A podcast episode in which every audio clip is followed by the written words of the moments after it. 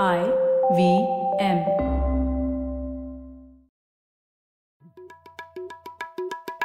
भाई हम हिंदुस्तानियों को बतियाना बड़ा पसंद है। बंगाली में अड्डा उड़िया में खोटी कन्नड़ा में हरटे और हिंदी में पुलियाबाजी। इस कला के लिए हमारी हर भाषा में एक शब्द है। तो प्रणय और मैं तो अक्सर मिलकर पुलियाबाजी करते ही रहते हैं। हमने सोचा कि आपको भी इसमें शामिल कर लिया जाए। तो आइए प्रणय और सौरभ के साथ करते हैं पुलियाबाजी हेलो सौरभ और ख्याति सब खैरियत? एकदम बढ़िया प्रणय। तुम बताओ ख्याति। बस सब ठीक चल रहा है।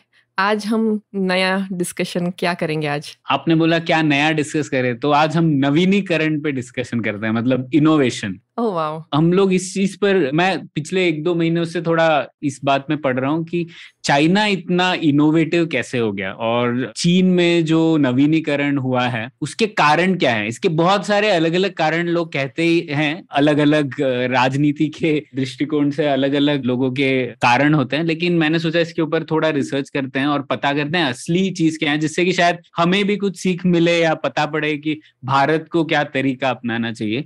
तो इसी बारे में आज चर्चा करते हैं। और जैसा कि आपको पता ही है पहले कई बार लोग बोलते थे कि ऐसे तानाशाही में नवीनीकरण हो नहीं सकता। और मतलब ऐसी जगह जहाँ पर लोगों को आज़ादी नहीं है कुछ बोलने की वहाँ पे कैसे हो सकती है कुछ नई चीज़ इनोवेशन लेकिन हम्म। कु- पिछले कुछ साल में ये तो साबित हो चुका है कि चाइना इनोवेटिव है है ना? सौरभ आपको क्या लगता है? हाँ बिल्कुल, हमने एक बार वो इनोवेशन पे वरुण के साथ में एपिसोड भी किया था, जो इनोवेशन की उनकी किताब थी इंडिया के बारे में थी, लेकिन उसमें चाइना के साथ बहुत सारे कंपैरिजंस थे। तो आई थिंक ये हमारे जिन श्रोताओं ने सुना होगा पहले तो वो जानते होंगे कि हिंदुस्तान, ये भी जानते होंगे कि हिंदुस्तान कितना पीछे है इनोवेशन में, और ये भी कि चाइना कितना आगे है, और ये जो भ्रांतियाँ हैं हिंदुस्तान में कि चाइना सिर्फ़ कॉपी करता है सिर्फ़ सस्ता माल बनाता है। ये अब मतलब नब्बे नब्बे के दशक वाली बातें पुरानी हो गई हैं मतलब पिछले पंद्रह बीस साल से चाइना ने चाइना बदल गया है। और तो- क्लियरली हमको हम्म। दिखता है खासकर एआई के क्षेत्र में एआई के क्षेत्र में आप और आप देख भी सकते हैं आज की डेट में टिकटॉक का जो रिकमेंडेशन एल्गोरिथम्स हैं वो फेसबुक ट्विटर गूगल से बेहतर हैं।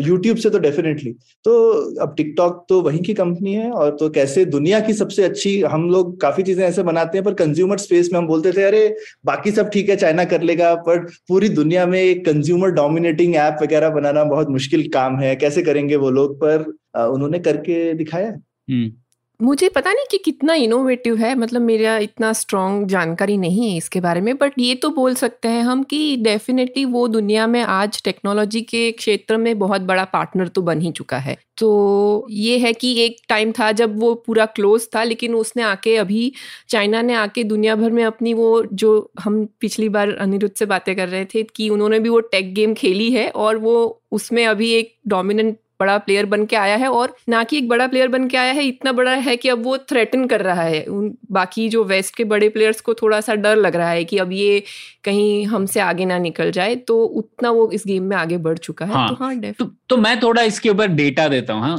कि जब हम लोग बोलते हैं इनोवेशन पावर है तो कितना बड़ा पावर है वो थोड़ा समझ लेते हैं। तो जैसे एक ग्लोबल इनोवेशन इंडेक्स आता है हर साल, ये वर्ल्ड इंटेलेक्चुअल प्रॉपर्टी ऑर्गेनाइजेशन निकालता है तो मतलब इसमें पेटेंट वेटेंट की कोई चोरी वोरी हो तो वो तो पकड़ ही सकते हैं, लेकिन उस, वो रेटिंग में भी चाइना अभी ग्यारहवें नंबर पर है इस साल 2022 में।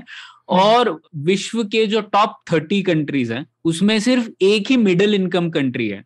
टॉप थर्टी में और वो है चाइना तो हम्म। ऐसा नहीं कि चीन अभी भी नंबर एक या नंबर दो पर है. काफ़ी गैप है काफ़ी दूसरे देश हैं लेकिन अपने इनकम लेवल के लिए जो चीन कर रहा है वो और कोई देश नहीं कर रहा है. तो ये एक जानना ज़रूरी है. तो ग्यारहवें नंबर पर है ठीक है? हम्म। दूसरा एक और मेजर कंपैरिजन के लिए प्रणय हिंदुस्तान किस हम्म। नंबर पे? अ, मैंने देखा नहीं सौरभ अ, कुछ सौ के शायद पचास के आसपास था। पचास के आसपास हाँ, पचास साठ के आसपास था। हम्म? तो वापस मुझे चेक करना चाहिए रिपोर्ट तो ऑनलाइन है लेकिन टॉप थर्टी में तो कहीं भी नहीं था।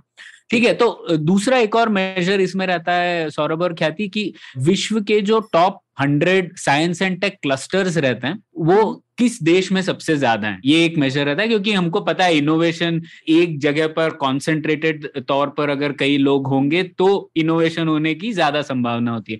तो उसमें भी चीन और अमेरिका में दोनों में टॉप सबसे ज़्यादा top hundred science and tech clusters हैं आज की डेट में। तो ये दूसरा मेजर है।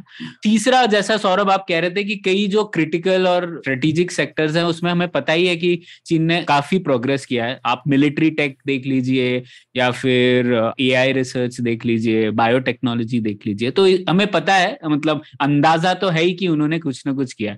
तो जैसा आप कह रहे थे, ये तो हमें मान लेना चाहिए कि चीन ने इनोवेशन में काफ़ी कुछ किया है। एक टाइम पे वो शायद कॉपी करते थे और हर देश वैसी शुरुआत करता था लेकिन अब मामला कुछ और है। तो अब अगली एक करेक्शन तो मैंने फिर बीच में चेक किया जब बात कर रहे थे तो हम्म। हिंदुस्तान का चालीसवा नंबर। हाँ, हाँ टॉप तो, थर्टी में नहीं था आपका ठीक था पर चालीसवां। ठीक है हाँ।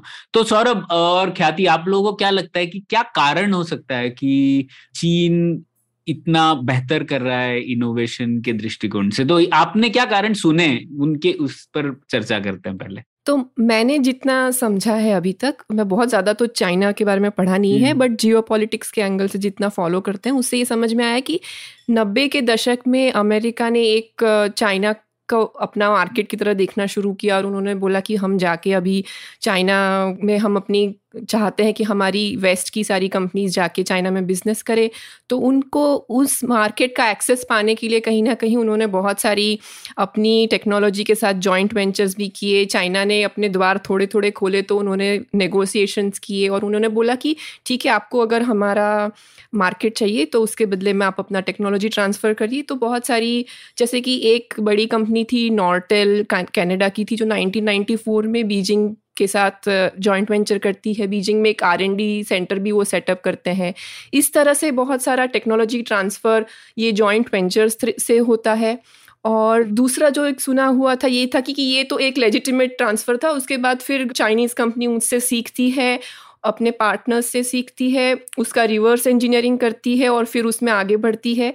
तो ये एक कहानी सुनी थी। दूसरी कहानी ये भी सुनी है कि जैसे सिस्को काफ़ी क्लेम करती रहती है कि हुआवे ने हमारी आईपी राइट्स हमारे आईपीस को चोरी किया है। ये उनका, वो गवर्नमेंट मतलब वो अमेरिका में उनको सू भी कर रहे हैं। तो उस एंगल से वो दूसरा एक एंगल भी सुना हुआ है। तीसरा ये कि बहुत सारे चाइनीज़ लोग और चाइनीज़ कंपनीज़ जो यूएस से यूएस में काम करके आ रहे थे, उससे भी वो, उनको फ़ायदा मिल रहा था एक प्रकार का। टेक्नोलॉजी ट्रांसफ़र उनके लोगों के द्वारा भी हो रहा था तो मुझे ये तीन मोटी मोटी दो तीन चीज़ें पता थी। मेरे ख्याल से ख्याति ने जो भी प्रचलित कारण है सब कवर कर लिए। मैं सिर्फ़ आई मीन जो बाकी के जो दो पॉइंट हैं, उसमें एक दो चीज़ बस मैं इजाफा करूँगा कि चाइना ने काफ़ी स्पेशली पिछले दस पंद्रह साल में बहुत मेहनत करी है टॉप साइंटिस्ट वगैरह लाने के लिए। तो बाहर के देशों वगैरह से अगर उनके लिए मतलब कोई स्पेशल लैब सेट करनी पड़ रही है या कुछ इस तरीके के काम करने पड़ रहे हैं, बड़ी कॉन्फ्रेंसेस एक दो स्पेस में उन्होंने चाइना में शिफ्ट करी हैं तो इस तरीके की चीज़ों पे चाइना ने बहुत काम किया है कि अगर कोई मतलब चाइनीज़ गवर्नमेंट तो ऐसा नहीं है कि उन्होंने कोई ब्यूरोक्रेसी बना रखी है जिसकी वजह से आप टॉप परफॉर्मर को और एवरेज परफॉर्मर को किसी एक ही उसमें हाकेंगे तो उन्होंने वो वो पूरी मेहनत करते हैं और बहुत बहुत ज़्यादा पैसा खर्च किया है उन्होंने टॉप टैलेंट को लाने के लिए। तो एक ये मुझे बड़ा फ़र्क उनके दिखा। और दूसरा आई मीन चोरी अलग अलग तरीके की मतलब सिस्को वाला तो काफ़ी पॉपुलर है बट उसके अलावा जैसे आम का है तो आर्म तो आम चाइना ने तो खुल्लम खुल्ला बगावती करके बोल दिया, अब हम तुमको नहीं जानते, हम अब आम चाइना हो गए ठीक है? तो और आर्म जैसा अगर जिन दर्शकों ने नहीं सुना है श्रोताओं ने कि भाई दुनिया की शायद इंटेल के बाद सबसे महत्वपूर्ण सेमीकंडक्टर कंपनी और उस कंपनी को उन्होंने बेसिकली आम चाइना ने बगावत करके अलग हो गई तो इस तरीके की वो बहुत चीज़ें करते हैं और दूसरा आई I मीन mean, चोरी करने के अलग तरीके होते हैं। लोगों को हायर करना दूसरी कंपनी से और कई बार उनकी स्टेट भी हेल्प करती है कि जाकर के सीधे आईपी चुरा लेना कोड चुरा लेना ब्लू चुरा लेना। ये हमने इंडस्ट्री में बहुत सुनी है चीज़ें और काफ़ी विश्वसनीय स्रोतों से सुनी है तो ये होता है वहाँ पर। तो ये ये हम्म। कुछ चीज़ें जो पॉपुलर नैरेटिव में है प्रणय। हम्म हम्म। ये बहुत अच्छी बात कही आप लोगों ने। तो जो आप लोगों ने कारण कहे, उन सबसे मैं भी इत्तेफाक रखता हूँ वो चीज़ें हैं। पर मैं ये कहूँगा कि शायद उनमें से ऐसे कुछ कारण हैं जो ज़्यादा न्यूज़ में आते हैं, लेकिन वो एक्सप्लेन कर सकते हैं कि हर सेक्टर में कैसे इनोवेशन हो गया। तो जैसे मैं बताता हूँ आपको फोर्स टेक्नोलॉजी ट्रांसफ़र ना तो कुछ फोर्स टेक्नोलॉजी ट्रांसफ़र हम लोग उससे एक दो कारण बता सकते हैं, लेकिन सब चीज़ों में कैसे आगे हो गया वो नहीं बता सकते। और फोर्स टेक्नोलॉजी ट्रांसफ़र हर बड़ी हर बड़ा देश करता है। मतलब जैसे ख्याति आपने जो बोला उसका टेक्निकल टर्म है TMFT trade markets for technology तो हर बड़ा देश जो है वो ये करता है भारत भी करता है कि अगर तुमको यहाँ पे बिज़नेस करना है तो आपको कुछ करना पड़ेगा। मतलब हाँ. जैसे तो ये चीज़ें रहती है। और ये हाँ. मुझे लगता है बहुत बड़ा डिफरेंस है जो कई लोगों को लगता है कि जापान साउथ कोरिया ताइवान और सब लोगों ने एक जैसी चीज़ें की ऐसा बिल्कुल भी नहीं है क्योंकि जापान ताइवान साउथ कोरिया इनमें एक बहुत बड़ा डिफरेंस था कि तीनों यूएस एलाइज है और इसलिए जो टेक्नोलॉजी ट्रांसफ़र हुआ वहाँ पे वो बहुत इजीली हुआ और उनका हम्म। जो ग्रोथ फ़ेज़ था उस ग्रोथ हम्म। फ़ेज़ में वो लोग जो सप्लाई चेन्स थी वो इतनी ग्लोबल नहीं थी। तो जैसे जापान का भी जब शुरुआत हुई टेक्नोलॉजी इकोसिस्टम की वो फुल प्रोडक्ट्स बना रहे थे। जैसे ट्रांजिस्टर्स वगैरह लेकिन चीन में वैसा नहीं हुआ। चीन जब तक उन्होंने अपनी जर्नी शुरुआत की एक तो वो इतना बड़ा मार्केट है कि वो सिर्फ़ एक्सपोर्ट नहीं कर सकते। डोमेस्टिक के लिए कंसिडरेशन हम्म। ज़्यादा ज़रूरी था। और दूसरा तब तक सब टेक्नोलॉजी चेन्स ग्लोबल हो चुके थे तो वो लोग सिर्फ़ कॉन्ट्रैक्ट मैन्युफैक्चरिंग कर रहे थे दूसरे देशों के लिए, ना कि फुल प्रोडक्ट्स बना रहे थे। तो उनकी शुरुआत वहाँ से हुई, जहाँ पे भारत की भी अभी शुरुआत हुई। तो कॉन्ट्रैक्ट मैन्युफैक्चरिंग जब होती है तब एफडीआई का रोल बहुत महत्वपूर्ण रहता है। और चीन में एफडीआई का बहुत बड़ा योगदान रहा है। उनको टेक्नोलॉजी चेन जो सौरभ आप लैडर हमेशा बात करते हैं। वो लैडर की शुरुआत एफडीआई से हुई। तो ये तो सच बात है। और एफडीआई की वजह से काफ़ी उनमें नई नई नई तकनीकी आई टेक्निक टेक्नोलॉजी ट्रांसफ़र हुए और हर देश ये कोशिश करता है कि ज़्यादा टेक्नोलॉजी ट्रांसफ़र हमें हो जाए। तो हम्म। उन्होंने भी किया आ, लेकिन ये पूरी तरीके से एक्सप्लेन नहीं कर सकता कि चीन क्यों कर पाया और भारत अभी तक क्यों नहीं कर पाया ठीक है? अब दूसरी बात जैसे इंडस्ट्रियल एस्पियोनाज और थेफ्ट ये भी हमें पता है कि जैसे सिस्को एक जीएमओ का भी काफ़ी फ़ेमस केस था 2011 में। तो ऐसे तीन चार कई मतलब लैंडमार्क एग्जाम्पल्स हैं जो बताते हैं कि ये तो होता है लेकिन हम्म। फिर भी कई ऐसे सेक्टर भी हैं जिसमें ऐसा कोई प्रूव तो नहीं हुआ है लेकिन फिर भी वो लोग आगे हैं तो हाँ. ये दूसरा है और तीसरा कारण जो अक्सर लोग कहते हैं स्टेट कैपिटलिज्म मतलब क्योंकि लोग कहते हैं देखो उनकी कितनी स्टेट ओन्ड एंटरप्राइजेस हैं और बेशुमार पैसे डाल देते हैं सरकार और स्टेट ओन्ड एंटरप्राइज में और इस वजह से वो लोग कुछ भी कर पाते हैं लेकिन इसमें हम्म। भी काफ़ी प्रॉब्लमेटिक है क्योंकि कई सारे जो स्टेट ओन्ड एंटरप्राइजेस वाले उनके प्रोजेक्ट्स है वो सब ज़्यादातर फेल ही हुए हैं इनफैक्ट अच्छा। जो प्रोजेक्ट्स काम आए हैं वो वहाँ पर हुए हैं जो सौरभ जैसा कह रहे थे जिसमें उन्होंने आज़ादी दी थी एक्सटर्नल प्लेयर्स को फ्रीडम दिया था ऑटोनॉमी दी थी और वहाँ पे। हम्म। जैसे हम लोग अक्सर कहते हैं ना अली बाबा और टेंसेंट इनके हम्म। सबसे बड़े इन्वेस्टर कौन है? अली बाबा का सॉफ्ट बैंक है और टेंसेंट हम्म। का नेस्पर्स है। करेक्ट तो मतलब स्टेट नहीं है उनका हाँ, सबसे बड़ा और अली बाबा का पहले याहू हाँ, था एक टाइम पे। हाँ, हाँ, हाँ। ठीक है। तो ये भी जानना ज़रूरी है एक्चुअली उनके जो स्टेट वाले जो मैं सेमीकंडक्टर्स की एक केस स्टडी की थी मैंने चाइना वाले उनके कई मतलब सौरभ 1956 में उन्होंने फ़र्स्ट ट्रांजिस्टर बनाया था के बाद आईसी भी बनाया था 19 तो मतलब कम्युनिस्ट कंट्री थी और उनको ये हमेशा से डर था कि यार क्या हो जाएगा अगर सोवियत यूनियन और अमेरिका हम पे धावा बोल देंगे तो फोकस तो था लेकिन हम्म। काफ़ी मतलब ताइवान के पहले उन्होंने एक आईसी बनाया था लेकिन ताइवान से कितना पीछे रह गए? क्योंकि उनके तब वही मॉडल था स्टेट रिसर्च इंस्टीट्यूट होगा हमारे जैसे C S I R lab और डीआरडीओ लैब वही डेवलप करेगा। लेकिन वो सब चीज़ें फेल हो गई। और जो नई जनरेशन की कंपनी जैसे स्मिक एस एम आई सी है उनकी फ़ेमस फाउंड्री वो एक्चुअली एक थाइवानीज अमेरिकन रिचर्ड चैंग बोल के हैं, वो वापस आए और उन्होंने एस्टेब्लिश की तो वो मतलब चीन के मॉरिस चैंग कह सकते हैं आप उन्हें। हम्म। उन्होंने पैसे भी बाहर से उठाए चीन से उठाए वगैरह और फिर बनाई। तो ये भी जानना ज़रूरी है। तो ठीक है ये मैं बस इनमें थोड़ा नुआंस ऐड करना चाहता था। तो मेरे हिसाब से तीन हम्म। चार कारण हैं जो मुझे लगता है कि उनका योगदान ज़्यादा रहा है। तो पहला तो एक जनरल कारण बताता हूँ। क्रिएटिव इनसिक्योरिटी कहते हैं इसे मार्क टेलर वगैरह जो इनोवेशन को स्टडी करते हैं। वो बताते हैं कि इनोवेशन भी एक चॉइस होती है देशों के लिए। ऐसा फाइनली अपॉर्चुनिटी कॉस्ट होता है अवसर लागत होती है। एक पैसा अगर आप इनोवेशन में डाल रहे हो तो कहीं और नहीं डाल रहे हो है ना? तो हम्म। ऐसा क्यों है कि कुछ देश ये चॉइस करते हैं और कुछ देश नहीं करते हैं? तो वो लोग वो बोलते हैं कि एक बड़ा कारण रहता है क्रिएटिव इनसिक्योरिटी मतलब अगर, अगर आपको लगना चाहिए कि आपके जो एक्सटर्नल थ्रेट्स हैं हम्म। वो थोड़े आपसे ज़्यादा पावरफुल हैं आपसे ज़्यादा और दमदार हैं और आपको उनको डिफीट करने के लिए कुछ और करना पड़ेगा तो हम्म। वो ऐसे कहते हैं कि sum of total sum of external threat should be more than the sum of internal division जब ये होता है तो एक कारण आता है। तो इसमें आप कह सकते हैं शायद जैसे कि भारत के लिए कोई क्रिएटिव इनसिक्योरिटी ऐसी थी नहीं मतलब पाकिस्तान हार्डली ऐसा चैलेंज है जिसके लिए हमें टेक्नोलॉजिकल अपग्रेडेशन करनी पड़ेगी। हम्म। लेकिन अब शायद चीन है तो हमारी आ, हमारे नज़रिया बदल रहा है ना इसलिए शायद फोकस हम्म। भी आ रहा है। तो ठीक खैर ये एक जनरल कारण था और इसके ऊपर काफ़ी डेटा दिया है उन्होंने अपनी किताब में पॉलिटिक्स ऑफ़ इनोवेशन नाम की किताब है कि क्यों कुछ देश इनोवेशन में ज़्यादा इन्वेस्ट करते हैं और कुछ नहीं। तो एक ये कारण है पीछे आग दूसरा चीन से रिलेटेड हाँ? बात।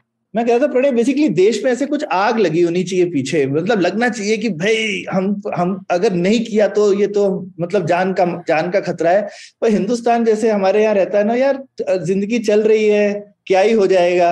ठीक है? और इस तरह से नहीं मतलब ऐसा एकदम क्लियर एंड प्रेजेंट डेंजर होना चाहिए हमेशा सर के ऊपर में। जैसा यूएस वाले भी क्रिएट करके रखते थे सोवियत यूनियन का हवा टाइप बना करके सोवियत में भी रहता था यूएस का हवा बना करके हम पे कोई हवा नहीं है तो हम शायद ये ये चीज़ एक सीखने वाली चीज़ है कि हवा होना ज़रूरी है ऐसा प्रेशर होना चाहिए हा?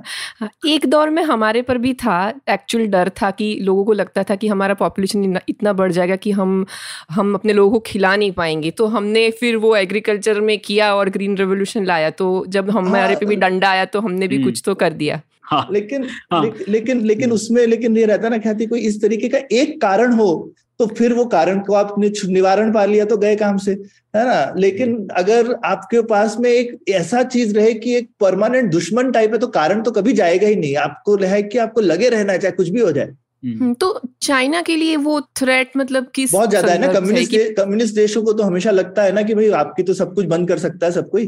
भाई यूएस यूएसएसआर से भी आइडियोलॉजिकल दुश्मनी है यूएस से तो है ही बिल्कुल पूरे वेस्ट हम्म। तो आपका सदियों से दुश्मन रहा है। हिंदुस्तान सबसे दोस्ती करके रखता है नॉन अलाइन मूवमेंट वगैरह में। तो ये दो, ये दो, दोस्ती का नुकसान प्रणय ये बड़ी अच्छी चीज़ नहीं लग रही है सुनने में पर ये ऐसा है तो सौरभ ये बहुत दिलचस्प बात है। इस किताब में भी उन्होंने कहा था कि ये मतलब इसका निष्कर्ष थोड़ा खतरनाक है इसका हाँ। निष्कर्ष ये है कि आपको हमेशा कोई एक नया एनिमी बना के रखना पड़ेगा एक्सटर्नली तो हाँ। आप इनोवेशन पे पर वही है मतलब जैसा कि हमें पब्लिक पॉलिसी में पता है अवसर लागत होती है तो आप इनोवेशन हम्म। पे ही एक कोई नया नया एनिमी तैयार करते रहेंगे तो उसके उसके भी नुकसान होंगे। जिस तरीके से दोस्ती के नुकसान होते हैं उस तरीके से सिर्फ़ इनोवेशन में पैसे डालने के भी नुकसान होते ठीक ठीक ठीक ठीक है चलो दूसरी बात। हाँ, तो ये एक बात है। अब दूसरा चीन से रिलेटेड जो कारण है वो मैं बताता हूँ। तो एक तो जैसा ख्याति और सौरभ आप दोनों ने कहा टेक्नोलॉजी ट्रांसफ़र एक काफ़ी बड़ा योगदान रहा है इसका। तो टेक्नोलॉजी ट्रांसफ़र किस तरीके से? मतलब एक जैसा आप लोगों को पता नहीं शायद पता नहीं होगा एक जैसे हाईटेक इंडस्ट्रियल जोन्स होते हैं चीन में जहाँ पर ज़्यादातर एक हाईटेक इंडस्ट्रियल जोन एक एरिया पे फोकस करता है।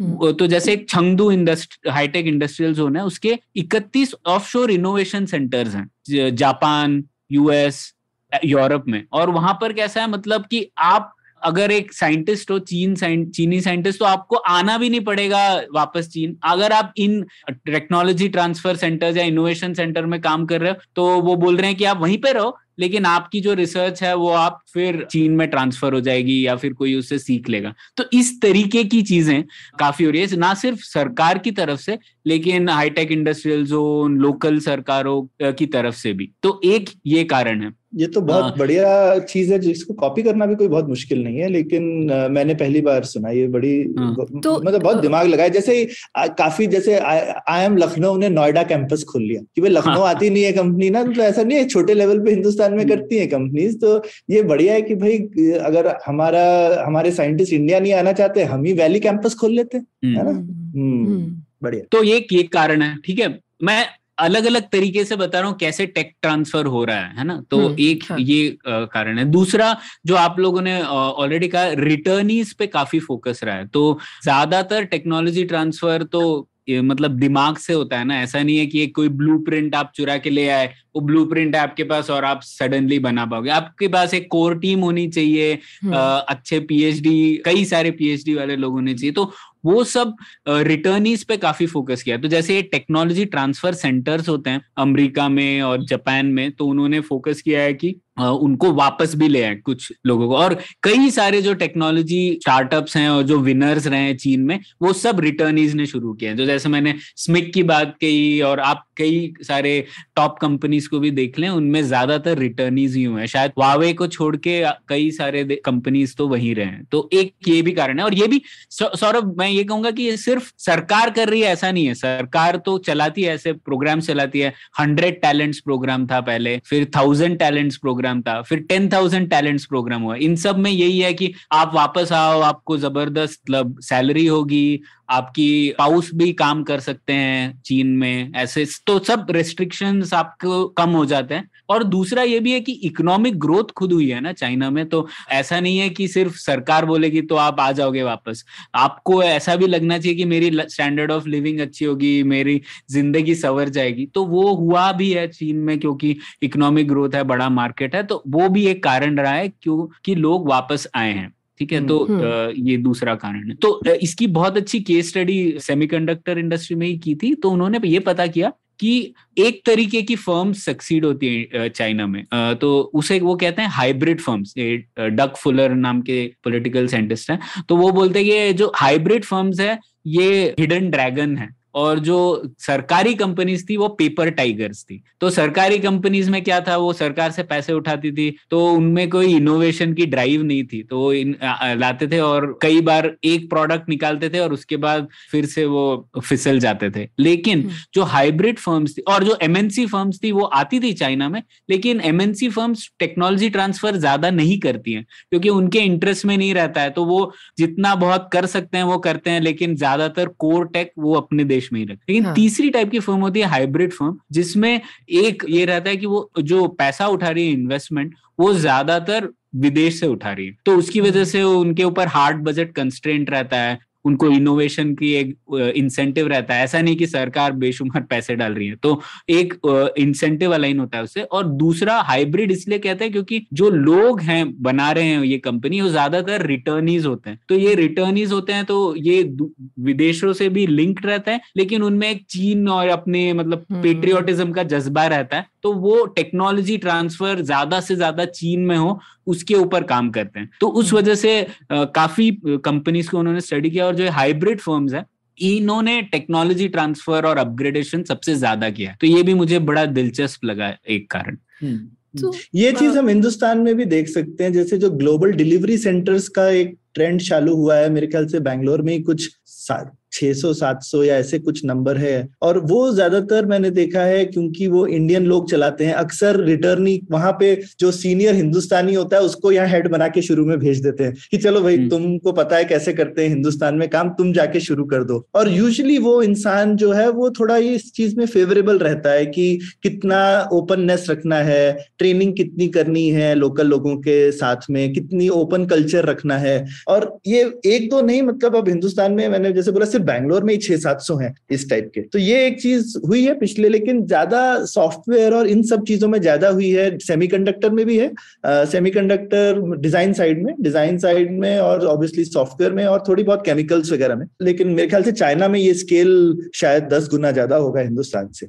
मुझे पूछना था कि हमारे देश में उतने लेवल पे क्यों नहीं हुआ? हमारे यहाँ पे भी रिटर्निंग से तो हो रहा है, लेकिन और वो जैसे कुछ फील्ड्स में ही हुआ है, लेकिन जितना चाइना ने उसका फ़ायदा उठाया, उतना हम नहीं उठा पाए। हम्म। मेरे को लगता है प्रणय ने इसका जवाब दिया ही ना तो आई मीन हिंदुस्तान थोड़ा सा पीछे है चाइना से क्योंकि हमारे यहाँ पे देर से सब चीज़ें शुरू हुई हैं। और इसमें एक हाँ। चीज़ और देखेंगे हम कि काफ़ी सारे लोगों का आने का अगर देखेंगे तो वो इसीलिए आ रहे हैं क्योंकि हिंदुस्तान में अपॉर्चुनिटी अच्छी है। यहाँ पे भी अब आपको सब चीज़ें मिलती हैं जो कि आप अपने लाइफ के आदि हैं है ना? तो ये चीज़ें अभी भी काफ़ी चीज़ें अच्छी नहीं है हिंदुस्तान में पर लोग हैं जिनको नेट नेट लगता है हाँ इतने में मैं खुश हूँ मतलब मैं आ सकता हूँ। तो वो जो चीज़ है वो हिंदुस्तान हिंदुस्तान में लेट शुरू हुई है और अभी भी हम चाइना से तो पीछे ही हैं। चाइनीज़ सिटीज़ हिंदुस्तान से ज़्यादा एडवांस्ड हैं कुछ कुछ ज़्यादा अच्छी हैं वहाँ पे लिविंग स्टैंडर्ड ज़्यादा अच्छा है ओवरऑल तो अगर यहाँ पे भी होगा तो आपको और हिंदुस्तानी दिखेंगे वापस आते हुए? ऐसा नहीं है वो अपने आप होगा। हम्म, तो सौरभ और ख्याति इस पर मेरा थोड़ा एक राजनीतिक सवाल है जो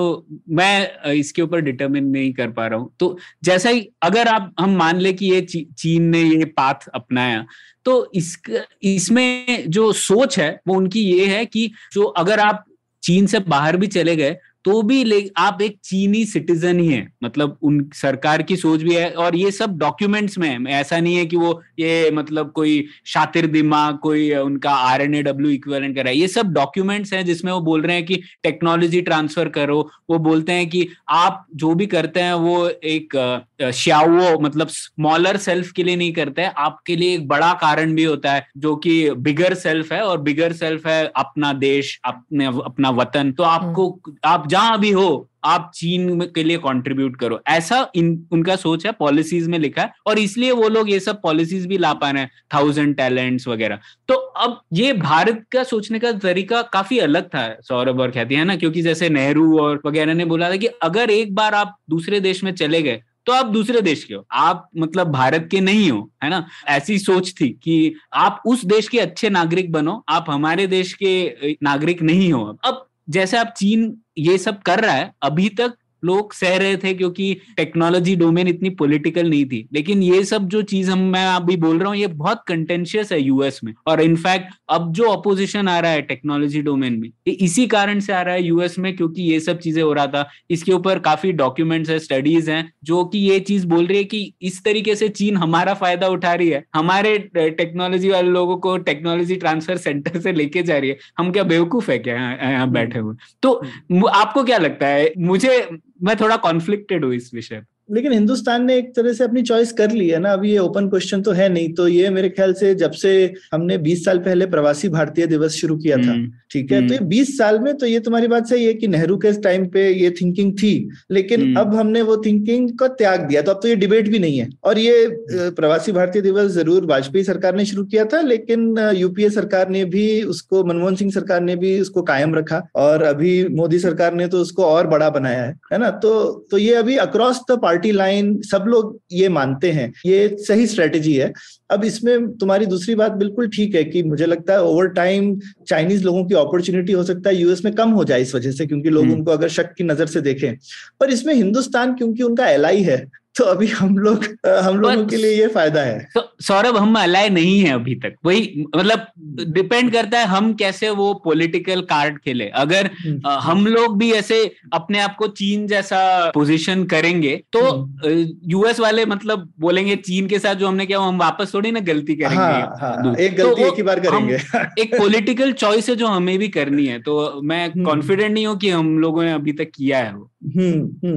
ठीक बात। लेकिन लेकिन मेरे ख्याल से से भारत सरकार ट्राई तो वही कर रही है कि भाई जो भी दुनिया में हिंदुस्तानी ओरिजिन के लोग हैं कोई फ़र्क नहीं पड़ता उनकी सिटीजनशिप क्या है। ठीक है? हम्म। लेकिन वो है हमारे ही लोग।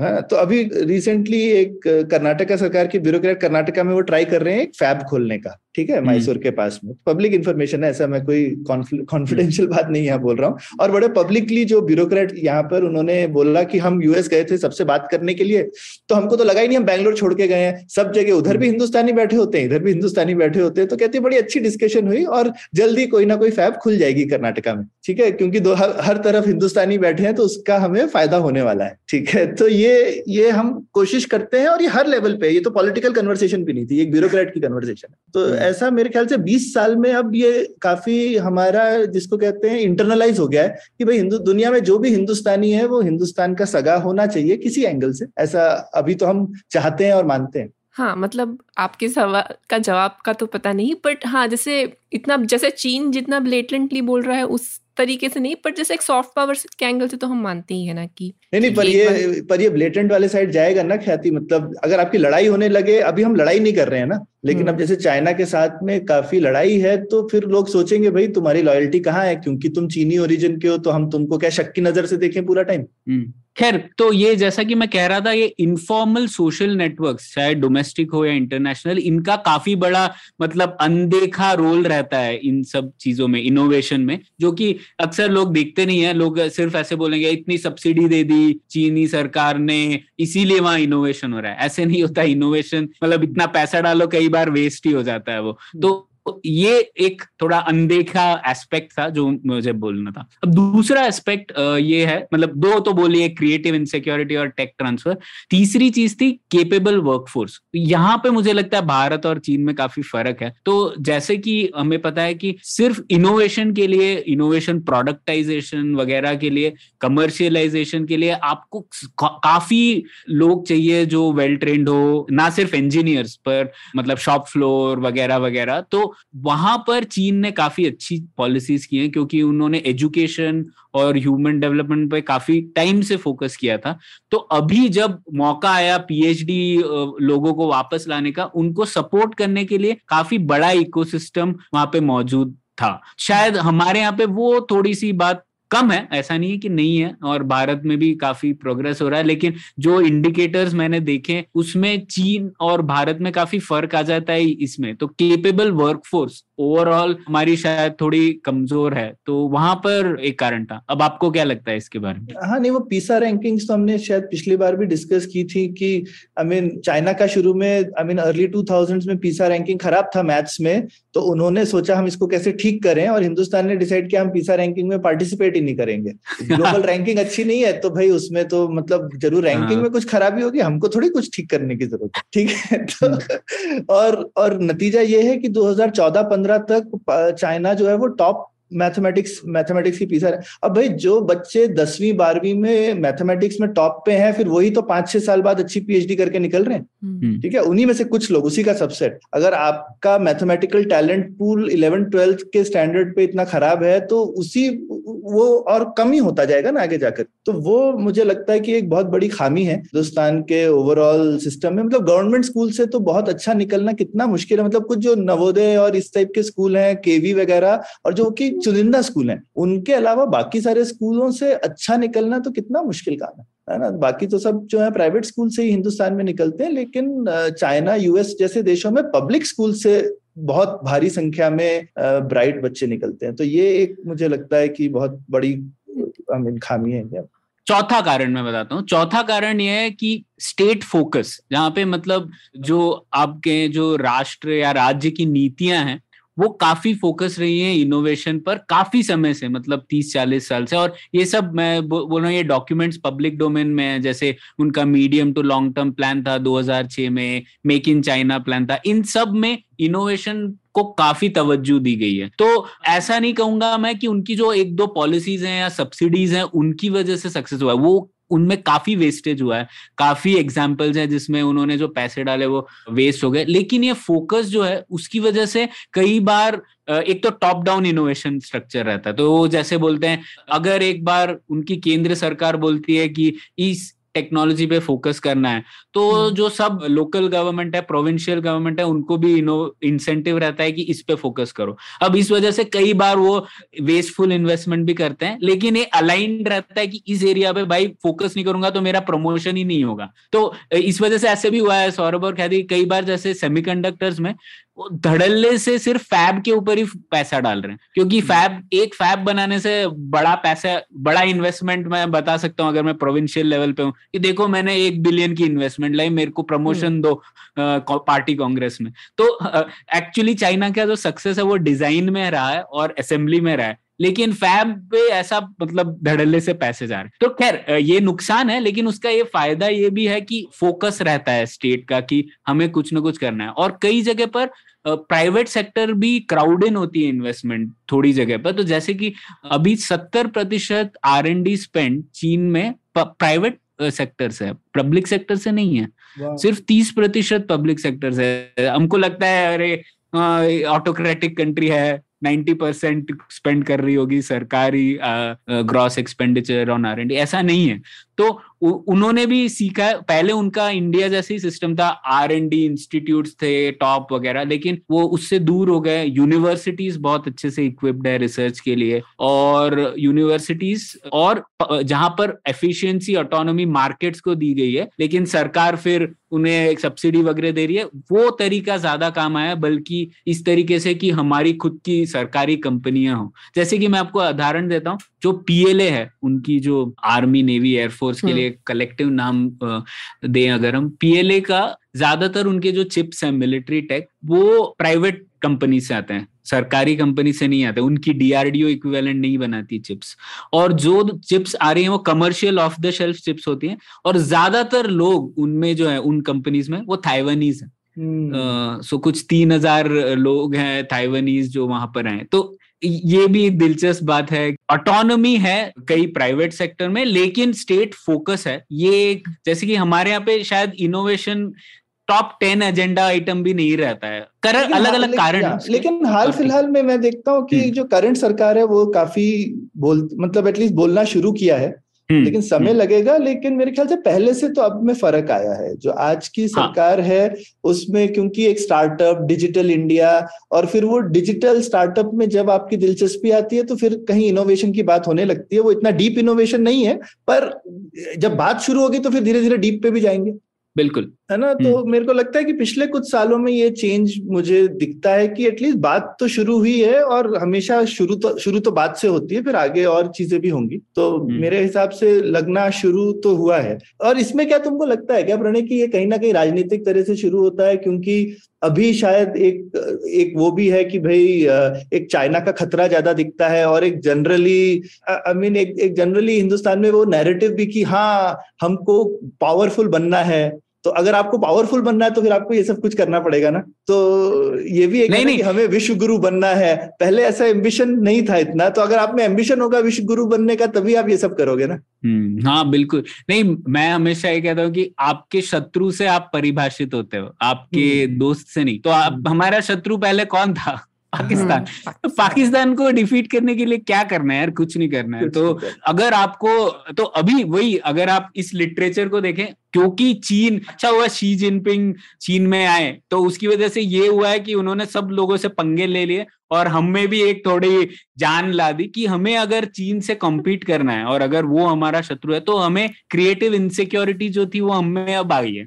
तो वो मैं मानता हूँ कि शायद उसका फ़ायदा हो सकता है। ऐसा नहीं है कि उस वजह से हम लोग चीज़ें कर लेंगे। तो खैर वो एक है। ख्याति आपको कुछ कहना था इस पर नहीं कहना तो नहीं था। मैं बस जैसे मैं समझ रही हूँ तो ये है कि स्टेट एक फोकस और एक डायरेक्शन डिसाइड कर रहा है पर एग्जैक्टली exactly उसमें क्या करना है? उसकी ऑटोनोमी लोगों को मिल रही है। हालाँकि हमें लगता है कि बड़ा ऑथोरिटेटिव स्टेट है बट लोअर लेवल पे इंसेंटिव इस तरह से है कि इवन जो छोटे लेवल के उनके पॉलिटिशियंस का इंसेंटिव ये है कि मैं वहाँ पे इनोवेशन ड्राइव करके थोड़ा मेरिट्रोक्रेसी से एटलीस्ट उस पर्टिकुलर लेवल से बाहर निकल के अपना चाइनीज़ सी के अंदर भी मैं अपना आगे बढ़ूँ राइट एक तरीके से तो कहीं ना कहीं वो भी एक हाँ नहीं शायद मैंने दो चीज़ों जोड़ दी शायद हाँ, ये मैंने नहीं जोड़ दी। लोकल लेवल पर भी ऐसा नहीं है कि करप्शन नहीं है बहुत ज़्यादा करप्शन है। और जैसे कि मैंने कहा वो लोग इनोवेशन मतलब सिर्फ़ एक चीज़ पे फोकस करके कई बार ऐसा इन्वेस्टमेंट्स करते हैं। जैसे लोकल सरकार को वहाँ पे पैसे क्यों कैसे मिलते हैं? हाईटेक जोन से। वहाँ पे एक एस e बनेगा उसके कॉर्पोरेट टैक्स लोकल गवर्नमेंट को नहीं आते। लेकिन हम्म। उसके अराउंड रियल एस्टेट डेवलप होती है प्रॉपर्टी टैक्स होती है वो उनको फ़ायदा होता है। तो वो हमेशा उस तरीके तरीके की कंपनीज़ लाना चाहेंगे जहाँ पे बहुत ज़्यादा इन्वेस्टमेंट एक साथ हो जाए।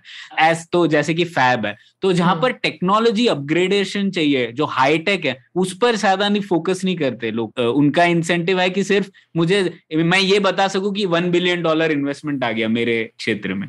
तो वो उसकी वजह से अपग्रेडेशन नहीं होता उसके वजह से शायद मैन्युफैक्चरिंग बढ़ जाएगी। तो अपग्रेडेशन के लिए प्राइवेट सेक्टर हाइब्रिड कंपनीज़ इन लोगों का काफ़ी रोल रहा है। तो मैं वो कहना चाह रहा था। ठीक है ठीक है। मैंने थोड़ा सा दोनों को मिला दिया हाँ. बट फिर आपने उसको थोड़ा समझा के क्लैरिफाई किया। ठीक है। ठीक है तो ये ये चार कारण थे। अब मैं अंत इस बात से करना चाहता था कि इस मॉडल में कुछ कमजोरियाँ भी हैं जो हम लोगों को जानना चाहिए। तो जैसे कि आ, मैं कह रहा था अक्सर हम लोग अभी तक चीन की ट्रेजेक्ट्री देखते हैं और फिर बोलते हैं अभी इतना प्रोग्रेस कर लिया तो अगले दस साल में तो अमेरिका को ही बीट कर देगा। आ, लेकिन वो थोड़ा मेरे हिसाब से गलत रहेगा क्योंकि जो पिछले 20-30 साल थे वो ऐसे साल थे जब चीन ये सब चीज़ें कर पा रहा था हाईटेक ट्रांसफ़र हो पा रहा था टेक्नोलॉजी ट्रांसफ़र हो पा रहा था वहाँ से लोग आ पा रहे थे और ये पोलिटिसाइज नहीं था लेकिन अब अमेरिका में नैरेटिव चेंज हो गया है जापान में नैरेटिव चेंज हो गया है वो चीन की वजह से ही लेकिन हो हम्म। गया है तो हम्म। अब उस देखने का नज़रिया जो है वो काफ़ी बदल गया है और high chips and science act में जैसे उन्होंने काफ़ी रेस्ट्रिक्शंस है कि अगर आपके यूनिवर्सिटी में कोई कन्फ्यूशियस सेंटर है तो आपको पैसे नहीं मिलेंगे चिप्स एंड साइंस एक्ट से, वगैरह वगैरह। तो इस तरीके की चीज़ें जो थी, वो पहले नहीं थी।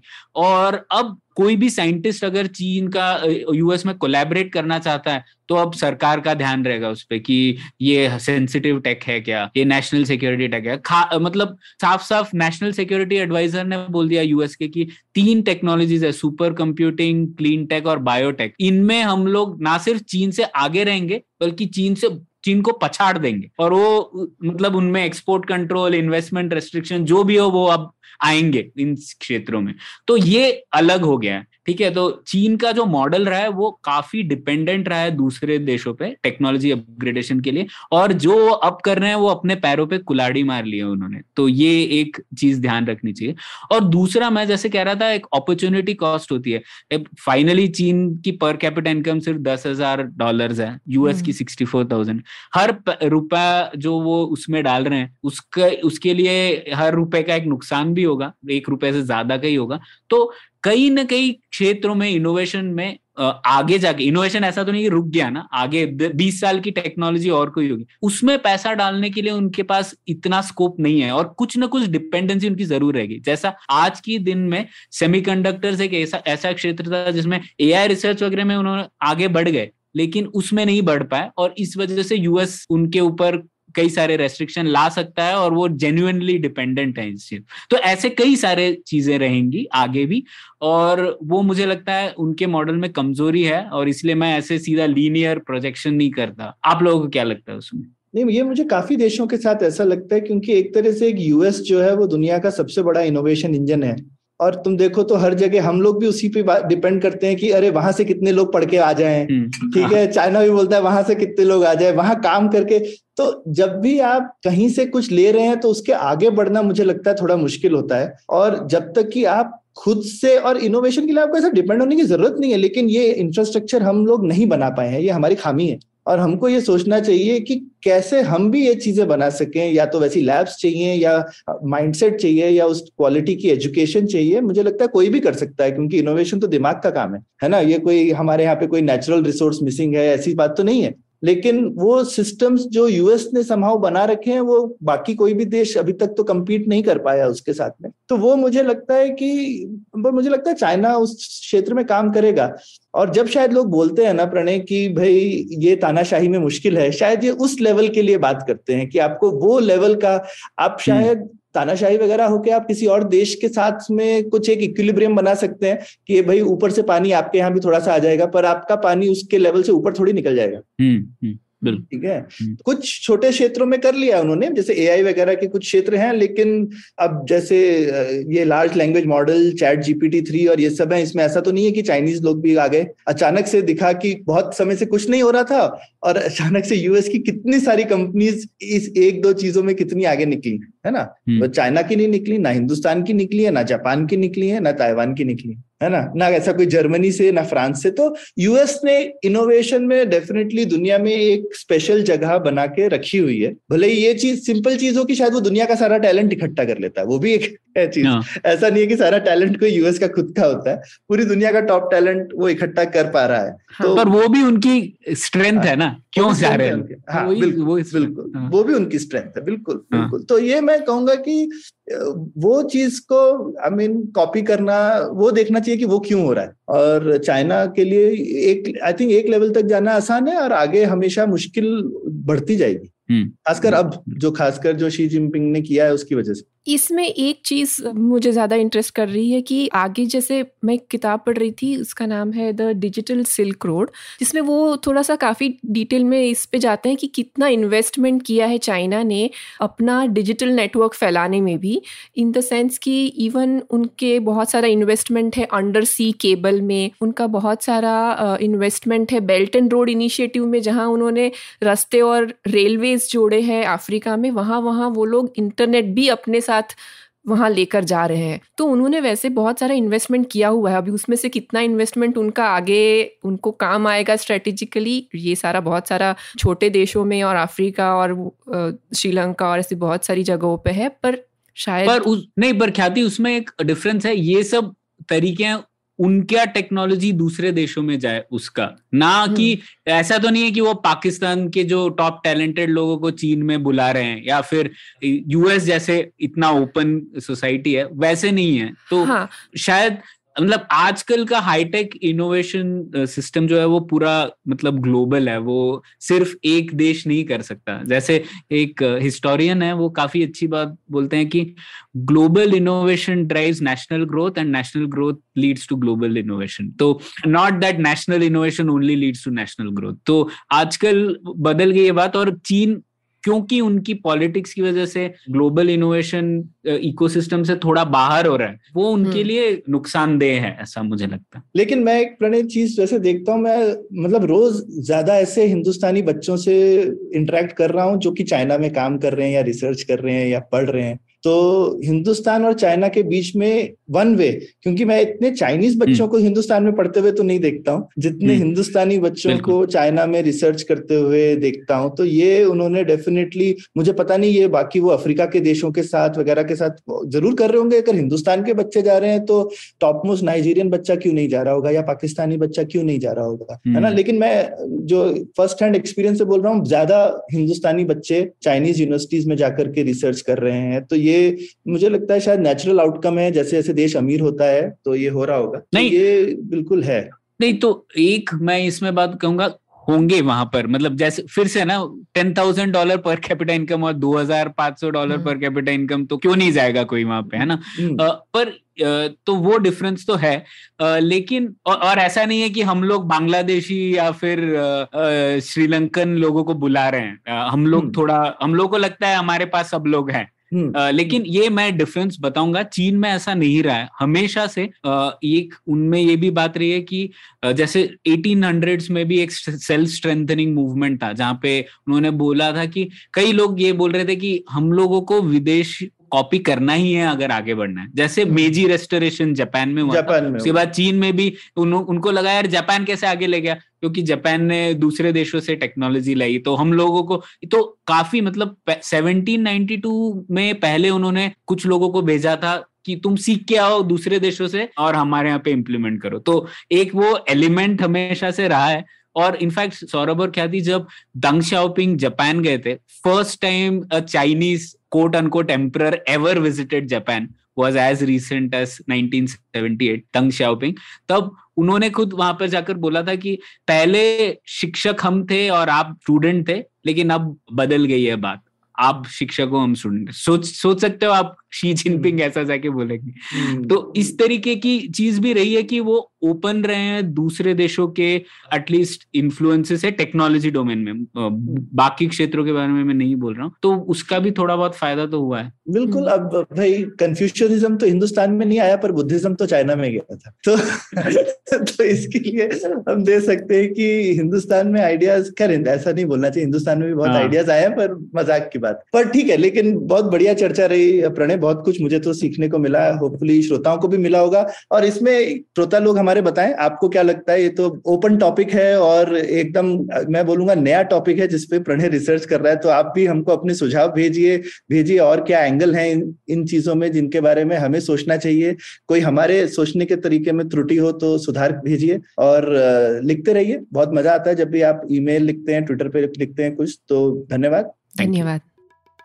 उम्मीद है आपको भी मज़ा आया। यह पॉडकास्ट संभव हो पाया है तक्षशिला इंस्टीट्यूशन के सपोर्ट के कारण। तक्षशिला पब्लिक पॉलिसी में शिक्षा और अनुसंधान के लिए स्थापित एक स्वतंत्र संस्था है। आप दुनिया के किसी भी कोने में हो, आपकी उम्र कुछ भी हो, अगर आप पब्लिक पॉलिसी विदेश नीति या टेक्नोलॉजी गवर्नेंस में रुचि रखते हैं तो तक्षशिला की वेबसाइट तक्षशिला डॉट इन पर उनके कोर्सेज को ज़रूर चेक कीजिए। और अगर आप पुलियाबाजी में शामिल होना चाहते हैं तो हमसे कनेक्ट कीजिए Puliyabaazi at Gmail dot com पर या फिर एट पुलियाबाजी ट्विटर पर। शुक्रिया।